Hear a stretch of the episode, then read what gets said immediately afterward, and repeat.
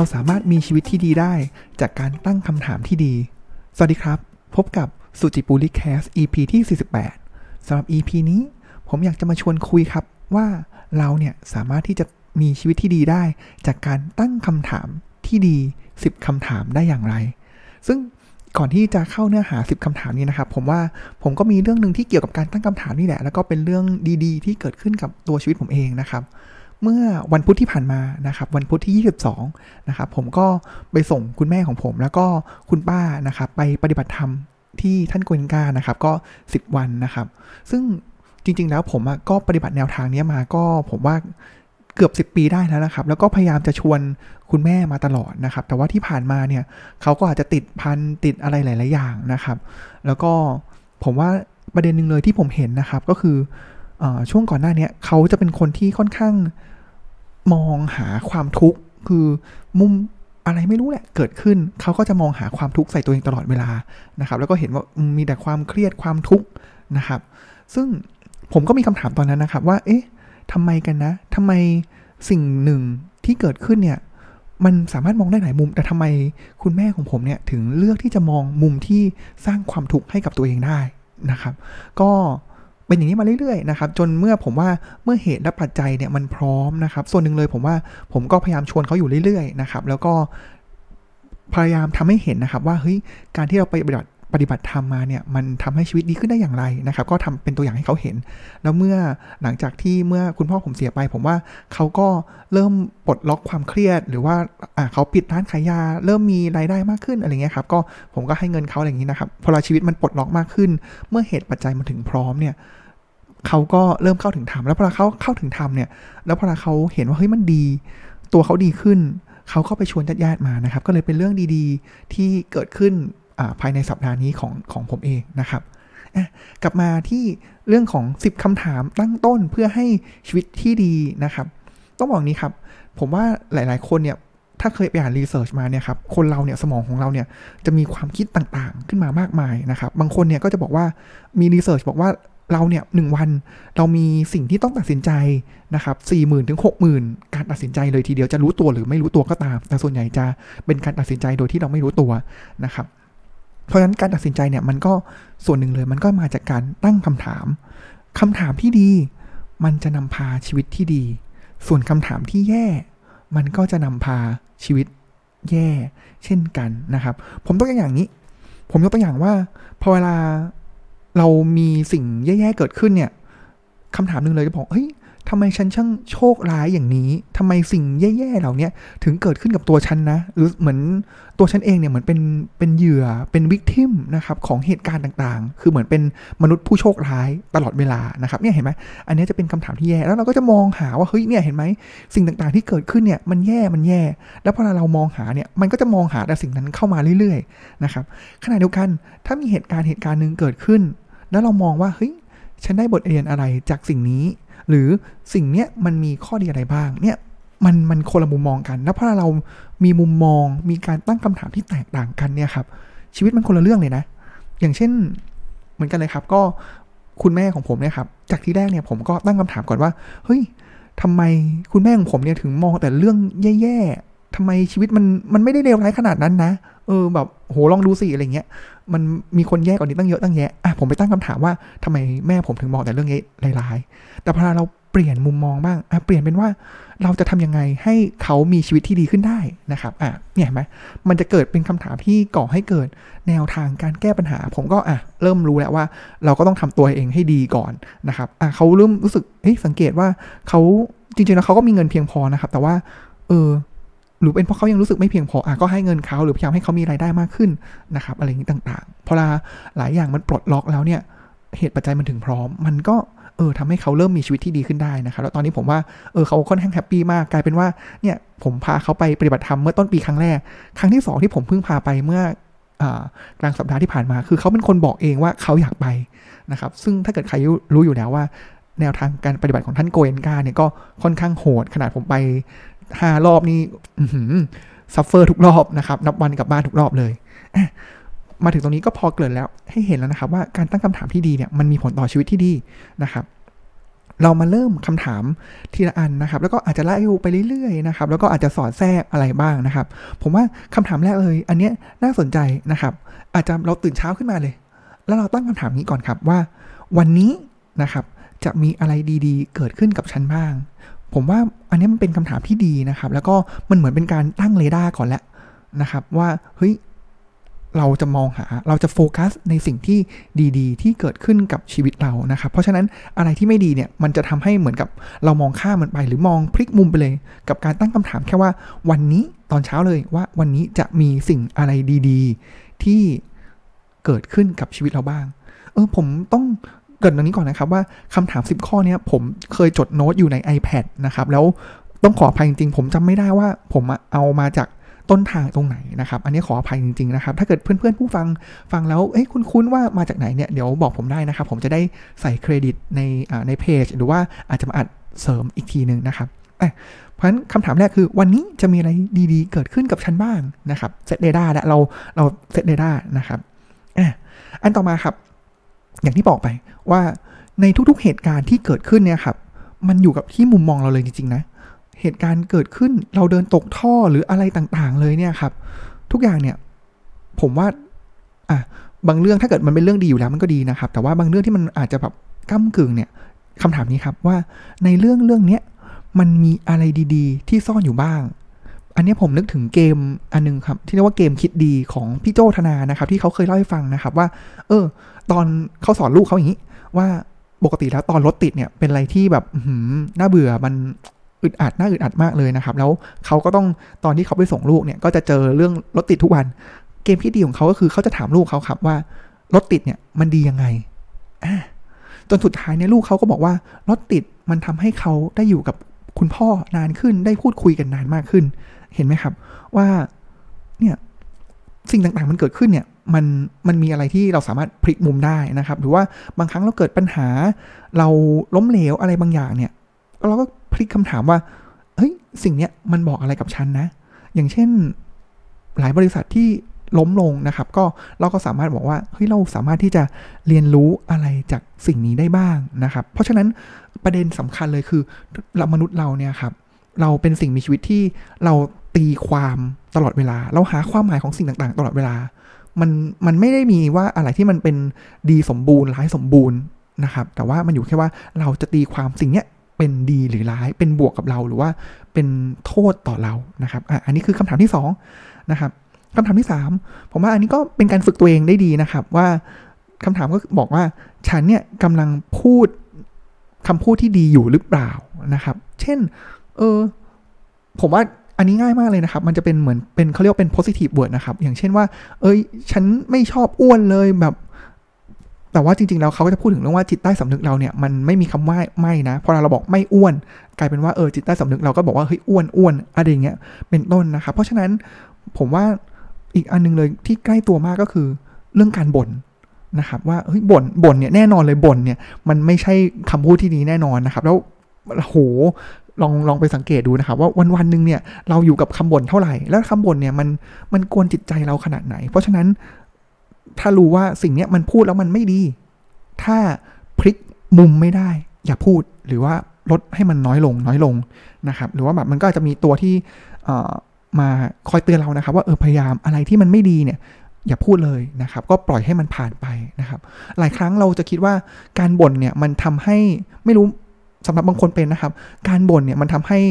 สมมุติว่าเรามีอารมณ์ที่รุนแรงกับเรื่องหนึ่งแล้วการบ่นมันจะทำให้อารมณ์เรื่องนั้นเนี่ยมันลดลง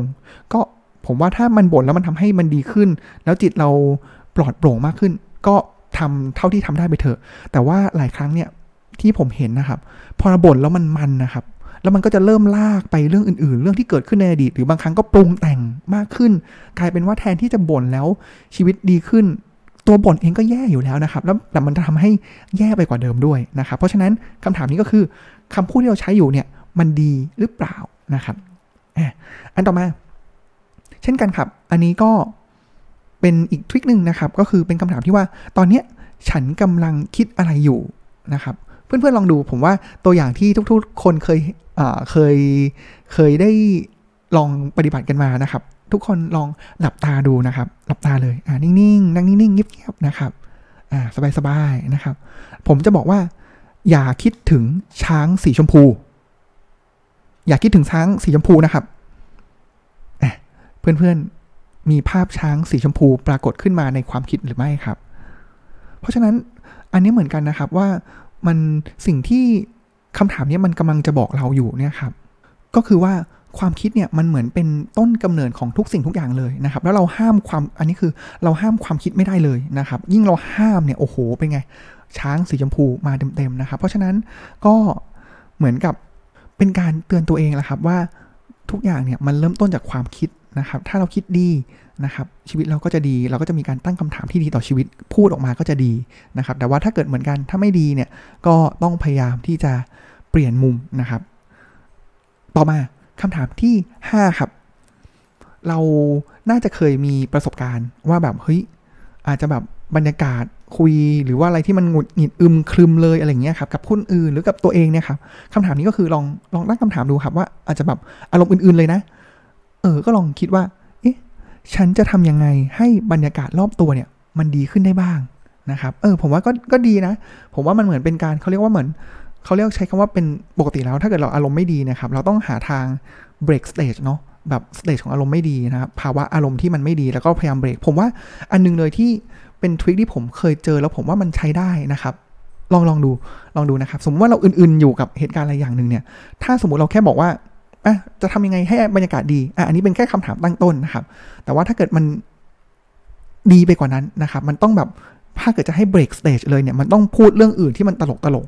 อะไรอย่างนี้เป็นต้นเลย เช่นเช่นนะครับ ผมเคยเจอว่า เออเออเช่นนะครับ เราคุยแบบเคร่งเครียดเรื่องงานเลยแล้วเราแบบเฮ้ยรู้ละคิดในใจแล้วว่า ฉันจะทำยังไงดีนะ ให้บรรยากาศมันดีขึ้นนะครับ อาจจะเปลี่ยนเรื่องไปเลย เช่นนะครับคำถามก็คือว่า เอ๊ะทำไมซูเปอร์แมนเนี่ยต้องใส่กางเกงในสีแดงข้างนอกด้วย คือแบบเขาเรียกว่า out of nowhere แล้วถามคำถามแบบนี้มาเลยนะครับ ผมว่าอันนี้ก็เป็นอีกอันนึงที่เคยเจอแล้วก็มันทำให้บรรยากาศเนี่ยมันดีขึ้นได้นะครับ ต่อมานะครับคำถามที่ 6 นะครับ อันนี้ผมว่าผมชอบมากแล้วผมก็ทำอยู่ทุกวันนะครับ อันเนี้ย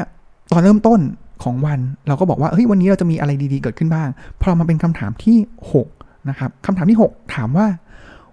วันนี้มีเรื่องอะไรดีๆ ที่ฉันต้องขอบคุณบ้าง ซึ่งส่วนใหญ่แล้วเนี่ย วันนี้ไอ้คำถามเนี้ยครับ มันจะเป็นเกิดขึ้นก่อนนอนนะครับ ตอนมารีแคปตัวเองแบบสิ้นสุดของวันนะครับ ผมว่าอันนี้เป็นคำถามที่ดี แล้วเรื่องการขอบคุณเนี่ย คือพอเรา พอเรานึกถึงสิ่งดีๆ ที่เราต้องขอบคุณเนี่ย เราอาจจะไปนึกถึงเรื่องแบบใหญ่ ๆ เลยใช่ไหมครับ แบบเฮ้ยอาจจะแบบเดินไปแล้วก็เราสะดุดล้ม แล้วมีคนมาช่วยเราอะไรอย่างเงี้ยครับ ผมว่าอืมันก็มีก็ดีนะครับ ถ้าเป็นเรื่องใหญ่แต่ว่าประเด็นเลยก็คือว่า เราไม่จำเป็นต้องหาเรื่องใหญ่ เรื่องเล็ก ๆ น้อยๆเนี่ย ผมว่ามันเอามาได้นะครับ เช่น วันนี้เดินไปเรายิ้มให้คนอื่น แล้วคนอื่นก็ยิ้มกลับมาให้เรา เราก็รู้สึกขอบคุณตัวเองนะครับ หรือว่าขอบคุณคนอื่น นะครับ ก็อะไรอย่างนี้นะครับ ขอบคุณที่หรือง่าย ๆเลยนะครับ ขอบคุณที่เรามีอาหาร ขอบคุณสิ่งมีชีวิตไก่ที่สละเนื้อตัวเองมาให้เรากินอะไรอย่างเงี้ยครับ เราก็สามารถที่จะมองขอบคุณได้ แล้วยิ่งเราขอบคุณคนอื่นเนี่ย เราจะรู้สึกผมว่าใจเรามันจะเบาลงนะครับ อันนี้เป็นคำถามที่ดีนะครับ ต่อมาคำถามที่ 7 นะครับ อันนี้เป็นเรื่องความเชื่อแหละ เหมือนกันเลย มันคือเรื่องคำถามกับความเชื่อมันใกล้เคียงกันเลยนะครับ ก็คือ ฉันกำลังเชื่อในเรื่องที่เป็นประโยชน์ต่อตัวฉันหรือเปล่านะครับแอบอันนี้คำถามที่ดีเลย เพราะว่าจริง ๆ แล้วเนี่ยครับพอเราพูดถึงความเชื่อเนี่ย ความเชื่อแต่ละคนเนี่ยมันมันมันไม่ได้เหมือนกัน แล้วพอเรามีความเชื่อเนี่ยเราต้องเชื่อว่าความเชื่อนั้นมันมีประโยชน์ต่อเรา แล้วมันมันดีต่อตัวเรา ผมยกตัวอย่างนะครับ เช่น บางคนเนี่ยเชื่อเรื่อง work life balance มาก ๆ นะครับ ทุกอย่างเนี่ยมันต้องสมดุลกันต้องแบ่งเวลาให้งานแบ่งเวลาให้กับชีวิตนะครับ ซึ่งสำหรับคนหนึ่งเนี่ยเขาบอกว่าเฮ้ยเขามีความสุขกับการ work life balance นะครับคือ 50-50 เลยนะครับแล้วก็เขาแฮปปี้อย่างนั้น แต่บางคนเขาเขาบอกว่าเฮ้ยเขาชอบการทำงานหนัก แล้วก็ วัยเนี้ยเป็นวัยที่ยังมีแรงเหลือ เพราะฉะนั้นเขาไม่เชื่อเรื่อง work life balance เขาเชื่อเรื่องการทำงานหนัก และถ้าการทำงานหนักนั้นอะมันเติมเต็มเขามันสอดคล้องกับเป้าหมายชีวิตเขาเห็นไหมครับ มันก็ไปได้เหมือนกัน เพราะฉะนั้นเราต้องหาว่าความเชื่อไหนที่มันเป็นประโยชน์ต่อตัวเรา แล้วความเชื่อเนี่ยมันมันเปลี่ยนแปลงกันได้ตลอดการเวลานะครับ มันก็แต่ละคนก็แตกต่าง แล้วตัวเองวันนี้กับปี อีกปีหนึ่งเนี่ยความเชื่อก็อาจจะแตกต่างกันอย่างผมเนี่ยครับเมื่อก่อนผมจะเชื่อในการทำงานหนักมากนะครับลุย แต่ว่าตอนนี้ก็อะจะเริ่มแบบลดลงนะครับเพราะเรามีเหมือนมี priority ความสำคัญด้านอื่นมานะครับเนี่ยมันก็จะเป็นเรื่องของความเชื่อนะครับบางคนเชื่อว่าเราต้องดูแลคนด้วยพระคุณดูแลเขาแบบเอมพัตตีสูงมาก บางคนก็บอกว่าเฮ้ยเราต้องแยกกันระหว่างชีวิตงานกับ ชีวิตส่วนตัวนะครับอะอะไรเงี้ยก็คือต้องดูว่าอะไรที่เราเชื่อแล้วมันเป็นประโยชน์ต่อชีวิตเรานะครับ อันต่อมาผมว่าอันนี้ก็น่าสนใจนะครับ คือผมว่าอันนี้มันจะเป็นมองในมุมของการที่เราคบหาผู้คนแหละเขาบอกว่า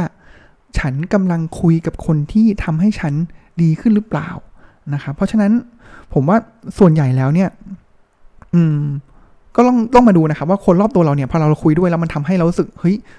มีแบบอินสปายมากขึ้นชีวิตดีขึ้นหรือเปล่าหรือว่าคุยไปแล้วกับคนเนี้ยก็แบบโอ้โห มีแต่เรื่องเขาบ่นชีวิตนู่นนี่นั่นมาเลยแบบโอ้โหอะไรวะเนี่ยแบบเออแบบบางครั้งคุยก็อะทีแรกก็เพื่อแบบอะให้เขาบ่นเพื่อปรับทุกข์ทำไมทำมานี่กลายเป็นเรากลายเป็นกระโถน แล้วก็เสียเวลาไปเป็นชั่วโมงชั่วโมงโดยที่ไม่ได้เกิดประโยชน์อะไร แล้วจิตใจเราก็หมองลงไปด้วยนะครับ อันนี้เขาบอกเลยครับก็คือที่ควรหลีกเลี่ยงเลยนะครับ คนที่ประเภทที่ชอบนินทาคนอื่นนะครับ หรือว่าแบบ โทษคนอื่น หรือพูดฝ่ายเดียวอะไรเงี้ยครับ โดยที่ไม่ได้แบบมีการ interaction กันเลยผมว่าเขาก็บอกว่าเอองั้นถ้าเลี่ยงได้เนี่ยก็เลี่ยงเถอะนะครับอ่าอันนั้นก็เลี่ยงได้ก็เลี่ยงนะครับ อันต่อมาครับคำถามที่ 9 นะครับ อันนี้ก็เป็นอีกคำถามที่น่าสนใจครับเขาถามงี้เขาถามว่าฉันกำลังติดสรรพคุณหรือติดอาวุธอะไรให้กับตัวเองอยู่หรือเปล่าคำถามนี้มันง่าย ๆเลยครับ ก็คือ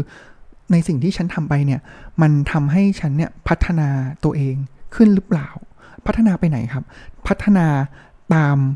ความเชื่อตามศักยภาพที่ตัวเองมีนะครับ เพราะนั้นก็เหมือนเป็นการใช้ชีวิตไปเรื่อยๆ แล้วก็ต้องหมั่นมาถามนะครับ ว่าเฮ้ยอาจจะเป็นหน้าที่การงานก็ได้นะครับ ว่าทุกวันนี้หน้าที่การงานของเราเนี่ยมันทำให้ชีวิตเราดีขึ้นหรือเปล่า อ่านหนังสือเล่มนี้ แล้วมันทำให้ตอบโจทย์และชีวิตเราอย่างไรนะครับออันนี้ก็เป็นสิ่งที่เราสามารถที่จะ อาจจะไม่ต้องถามบ่อย แต่ว่าก็หมั่นที่จะมาเช็คตัวเองนะครับ เดือนนึงถามทีหนึ่งว่าตอนนี้ชีวิตเรามันดีขึ้นหรือเปล่าแบบมีสรรพคุณ หรือมีติดอาวุธให้ตัวเองมากขึ้นหรือเปล่านะครับ ก็เป็นอีกคำถามดีๆหนึ่งนะครับ สุดท้ายนะครับในเรื่องของการทำงาน ผมว่าอันนี้ก็ใช้ได้เลยนะครับ คือคืออย่างนี้เขาบอกว่าคำถามก็คือว่าเราเนี่ยในสิ่งที่เราทำอยู่เนี่ยครับ เราทำเต็มที่แล้วหรือยัง เออ ผมว่ามันดีนะ ที่เราต้องคอยหมั่นมาเช็คนะครับ เพราะบางครั้งเนี่ยทำไปแล้วก็แบบอ่าหมดไฟก็เริ่มเฉยพอเราเฉยเนี่ยเราก็ปล่อยเวลาให้อาจจะเปล่าประโยชน์ไปนะครับ โดยที่ไม่ได้ทำให้มันเต็มที่นะครับ เราจริงๆแล้วต้องบอกว่าเราอะทำได้มากกว่าที่เราคิดอยู่เสมอนะครับ เพราะฉะนั้นก็เป็นคำถามที่คอยเตือนเรานะครับ ว่าไอ้สิ่งที่เราทำเนี่ยมันทำได้ดีขึ้นหรือเปล่านะครับแล้วก็เกิดทำเนี่ยทำเดี๋ยวนี้ไหม อีกคำถามนึงคือเดี๋ยวหรือเดี๋ยวนี้นะครับ และแค่เติมคำว่านี้เข้ามาเนี่ยคนละเรื่องเลยนะ เดี๋ยวกับเดี๋ยวนี้อะไรอย่างเงี้ยครับ ผมว่าก็เป็นคำถามที่ดีนะครับ ทีนี้ครบ 10คำถามแล้ว ผมขออนุญาตทวนอีกรอบหนึ่งนะครับคำถามแรกเลยนะครับ ก็คือคำถามที่ตื่นเช้ามาเลยนะครับ ถามกับตัวเองว่าวันนี้จะมีอะไรดีๆ เกิดขึ้นกับชีวิตฉันบ้างนะครับคำถามที่ 2 คือในสิ่งที่เกิดขึ้นเนี่ยมันมีอะไรดีๆ มันมีเหมือน hidden gems อะไรซ่อนอยู่ในนั้นบ้าง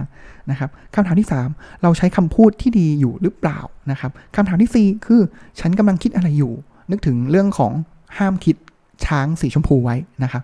คำถามที่ 5 ฉันจะสามารถทำอย่างไรให้บรรยากาศเนี่ยมันดีขึ้นได้เรื่องนึกถึงเรื่องของการ break stage ของอ่าจู่ๆถามคำถามเรื่องทำไมซูเปอร์แมนใส่กางเกงในข้างนอกสีแดงนะครับคำถามที่6นะครับวันนี้เป็นคำถามก่อนนอนว่า วันนี้มีสิ่งอะไรดีๆ ที่ฉันต้องขอบคุณบ้างนะครับคำถามที่ 7 ฉันกำลังเชื่อในเรื่องที่เป็นประโยชน์กับฉันหรือเปล่านะครับคำถามที่ 8 ก็คือ คนที่ฉันกำลังคุยด้วยเนี่ยมันเขาทำให้ชีวิตฉันดีขึ้นหรือเปล่าคำถามที่ 9 ฉันกำลังติดสรรพคุณหรือติดอาวุธอะไรให้กับตัวเองอยู่ในการกระทำสิ่งนั้นๆนะครับ และคำถามสุดท้ายคือ เราทำเต็มที่แล้วหรือยัง นะครับ ก็เป็นรวบรวม 10คำถามดีๆนะครับ ที่จะทำให้มีชีวิตที่ดีขึ้นได้นะครับสำหรับวันอาทิตย์ยามบ่ายสบายๆแบบนี้นะครับ ส่วนในวันพุธหน้านะครับจะเป็นคอนเทนต์หรือว่าเนื้อหาเกี่ยวกับอะไรก็ติดตามรับฟังกันได้นะครับสำหรับวันนี้ก็ขอกล่าวคำว่า สวัสดีครับ